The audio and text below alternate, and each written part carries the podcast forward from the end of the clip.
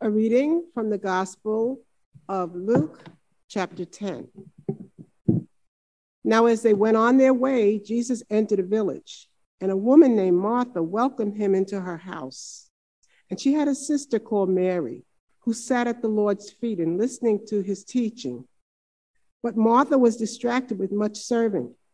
And she went up to him and said, Lord, do you not care that my sister has left me to serve alone? Tell her then to help me. But the Lord answered her, Martha, Martha, you are anxious and troubled about many things, but one thing is necessary, and Mary has chosen the good portion, which will not be taken away from her. The gospel of the Lord.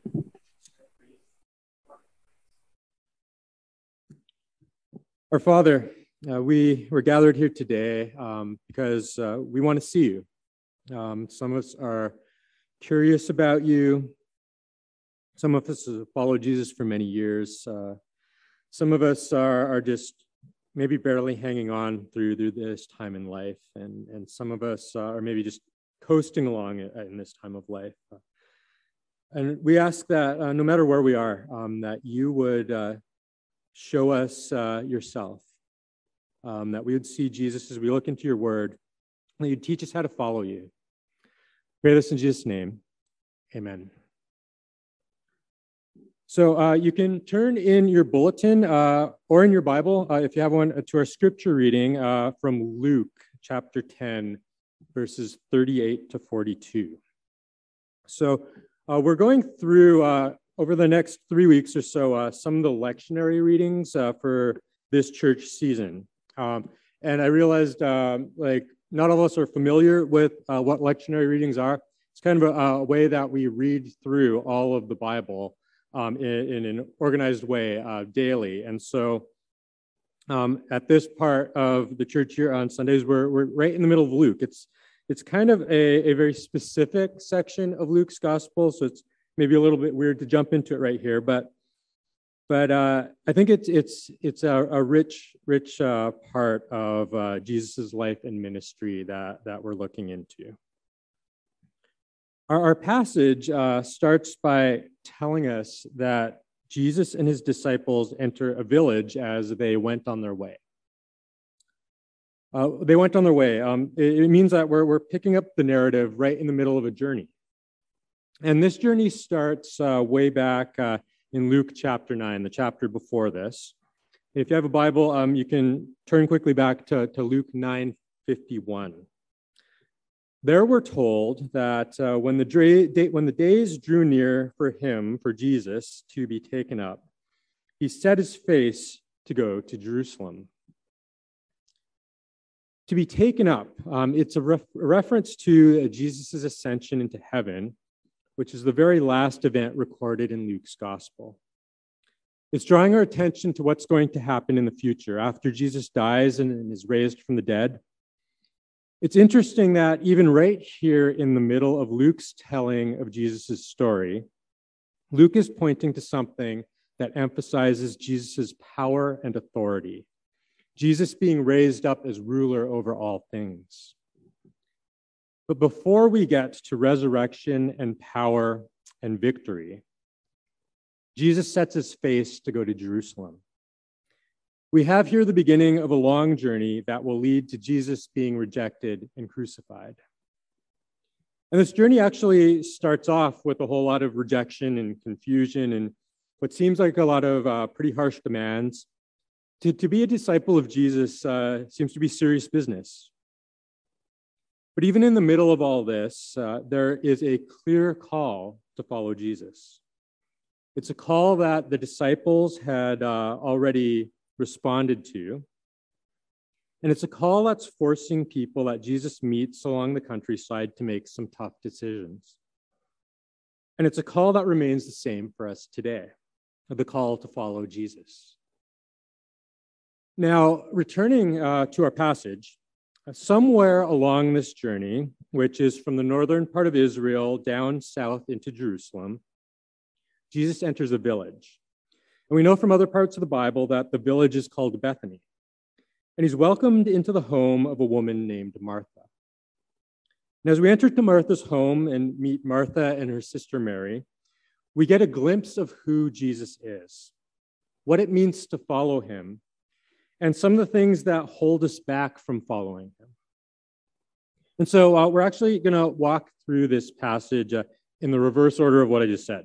Um, we're going to look at the things that can hold us back from following Jesus. Um, we're going to look at uh, what it means to follow Jesus, and we're going to look at who Jesus is. And we're going to do this uh, simply by looking at the three people who are present in our story Mar- Martha, Mary, and Jesus. So, so let's look at Martha. What are a few things that can hold us back from following Jesus? Well, Martha invites Jesus into her home and sets to the work of welcoming Jesus in. Jesus is a respected teacher, he's a rabbi, he's in her home. And there's a lot of things to do if one is to be a hospitable host. Maybe his feet need to be washed. Maybe there's, there's food that needs to be prepared. Maybe the guest room needs to be set up. The rest of his disciples are probably around too, and um, they'll need to be looked after. We don't know the exact nature of her service, um, but there are good, even necessary things that need to be done when someone's a guest in your home, especially an important guest. But there's something about Martha that isn't quite right. Verse 40 tells us that she's distracted with much serving. And she seems to be doing her work in a bit of a huff. She's doing the work by herself, and she seems to have taken issue with the fact that her sister Mary isn't helping out. And finally, she can't take it anymore. So she marches up to Jesus and tells him, Lord, do you not care that my sister has left me to serve alone? Tell her then to help me. She's expecting Jesus to take her side, right? And why not? She's, she's actually doing what's expected of a woman at the time, uh, even a woman who's, a, who's following a respected teacher. Her sister Mary is not doing what is expected. Uh, that's what it seems like. So, so Martha's like, Look at me. I'm doing what I'm supposed to be doing, Jesus. But Jesus' answer reveals something of Martha's heart that she's not expecting. He says, uh, You're anxious and troubled about many things. Now, wait, what? What? Like, Martha's the one who's getting things done. Um, she's doing what she's expected to do in that culture. Shouldn't Jesus be thankful for the way that she's serving him? Well, so far, uh, we see Martha is distracted, she's anxious, and she's troubled about many things. Now, on one hand, Martha's emotions might just be revealing her dissatisfaction with what Mary is doing. Right? I'm the one doing all the practical work of managing a household while she's just sitting there doing nothing but staring at Jesus and listening to him talk right? I'm the one who gets things done. Her anxiety and her, her unease might be because she's feeling taken advantage of in her service. Or maybe, maybe there's a bit of jealousy thrown in here. Mary's sitting at Jesus' feet, assuming the posture of a disciple. And we'll get more into that, what that means in a moment when we look at Mary. But staying with Martha for a little longer, we see that she has a desire to be one of Jesus' disciples too. After all, she is the one who took the initiative and welcomed Jesus into her home. And so, so we come to the thing that holds Martha back from following Jesus, even though everything she's done so far indicates that she desires to follow him, to be a part of what he's doing. She's distracted, she's anxious, and she's troubled about many things. That's what's holding her back. Uh, how many of us are, are eager to invite Jesus in, and then we get so worked up about doing stuff for him that we actually miss out on Jesus? Maybe we find Jesus compelling, or we've seen other people's lives changed because they, they found Jesus. Um, or, or we've grown up knowing all the right things we should be doing, but we never find rest or peace in doing them. Now, what Martha's doing here is not bad. They are good things that are needed. but they're insufficient in themselves to deal with what we run from. Think about the state of Martha's soul. Can you relate to her? Distraction, anxiety, being troubled about many things. Does that not sum up uh, some of the very valid responses to a lot of uh, what the world is like that we live in right now?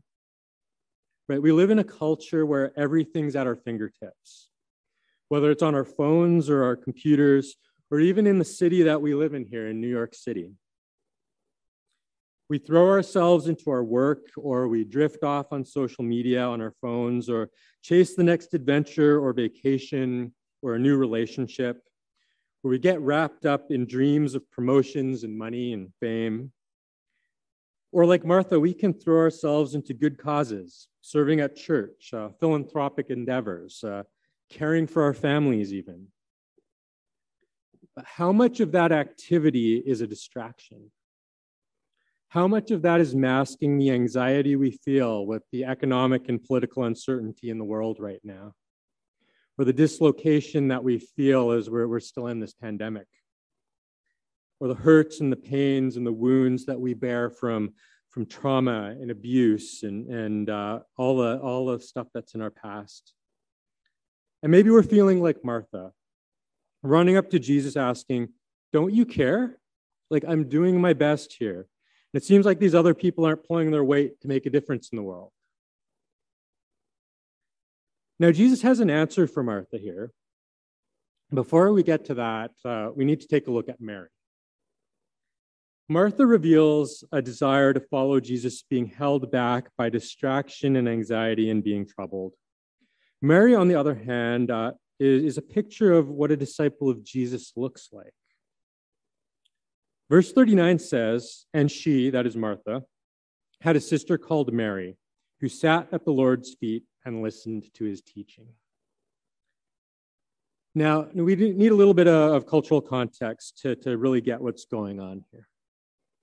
Martha, in serving Jesus in the way that she is, is acting in a way that is culturally normal for women in that time, in that place. And we see that dynamic playing out when she's upset that Mary is not helping her. Mary, in sitting at Jesus' feet, is doing something that, while not unprecedented in the ancient world and not prohibited, except maybe in certain religious sects, it's, it's quite uncommon for a woman to do. Sitting at a teacher's feet was usually reserved for men.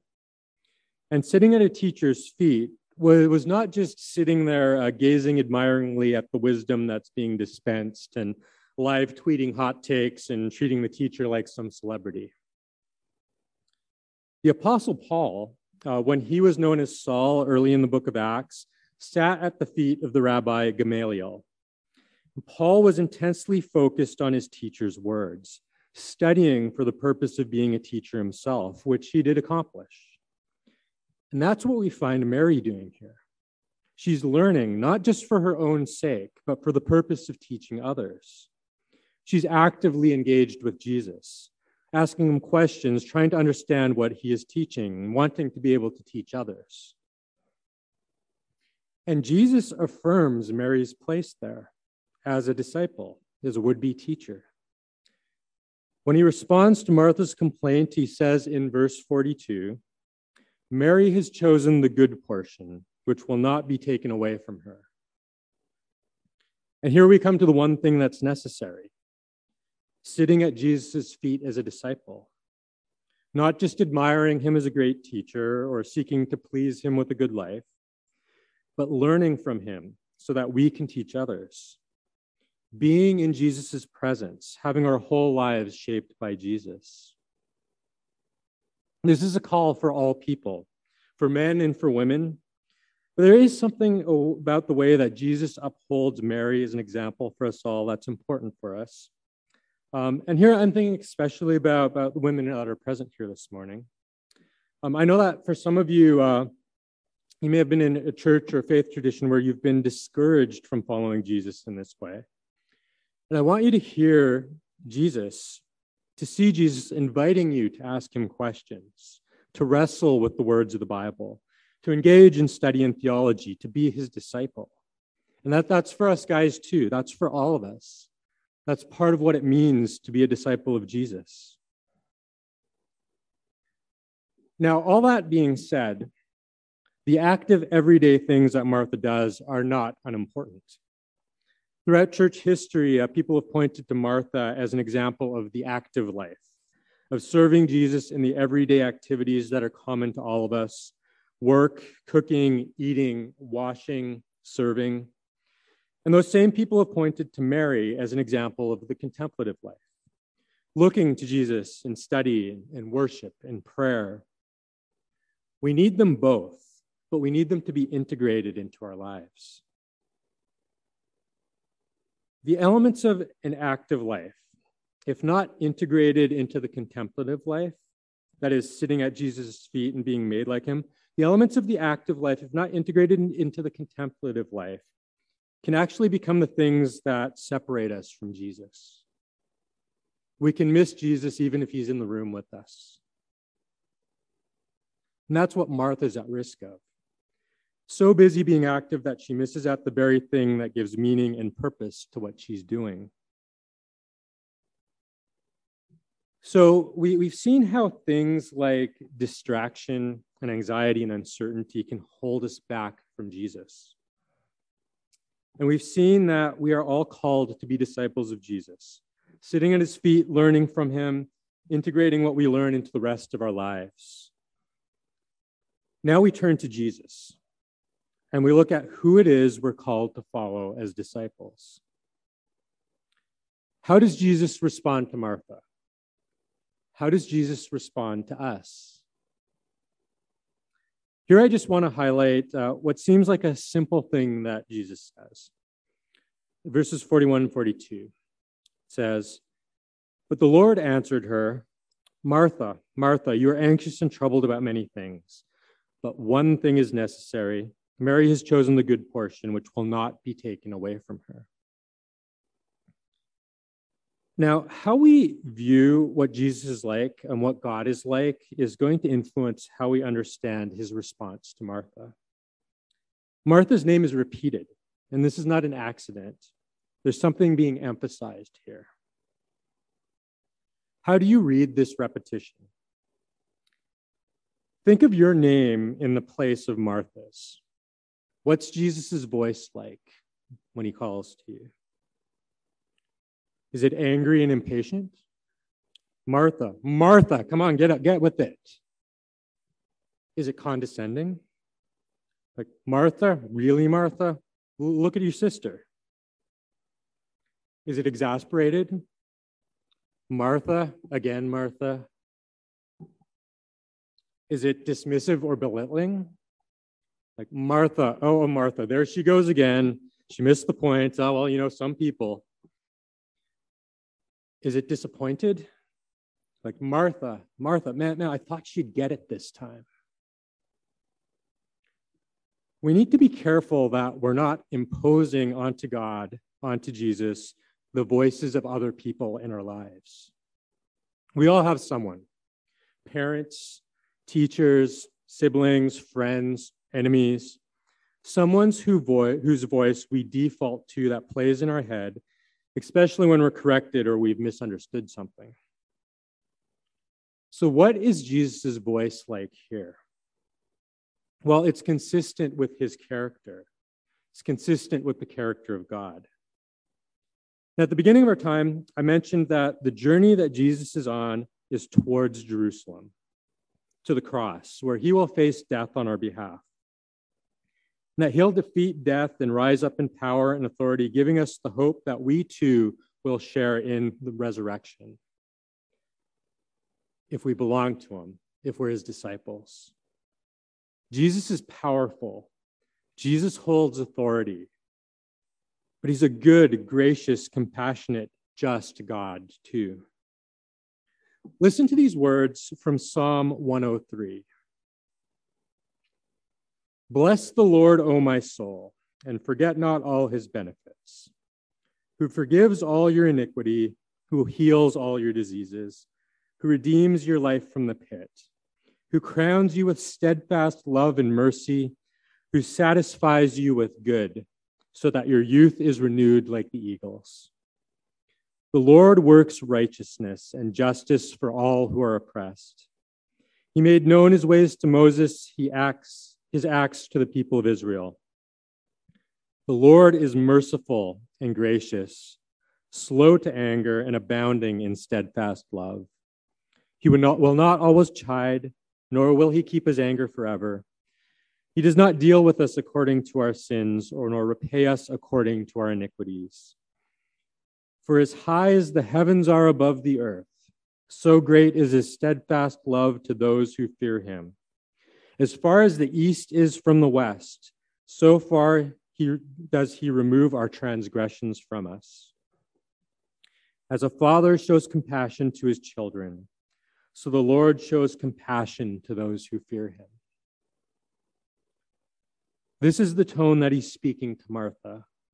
This is how he speaks to us in compassion and love. Martha, Martha, you're anxious and troubled about many things, but one thing is necessary. Mary's chosen the good portion, which will not be taken from her. This is an invitation to Martha and to us to come to Jesus, to be his disciple, Come unto me, all who are weary and heavy laden, and I will give you rest, he says elsewhere. So let's come to Jesus. Let's leave the things that distract us, cause us anxiety, and trouble our souls at his feet. The one thing that is necessary is Jesus. He will not be taken from you. Amen.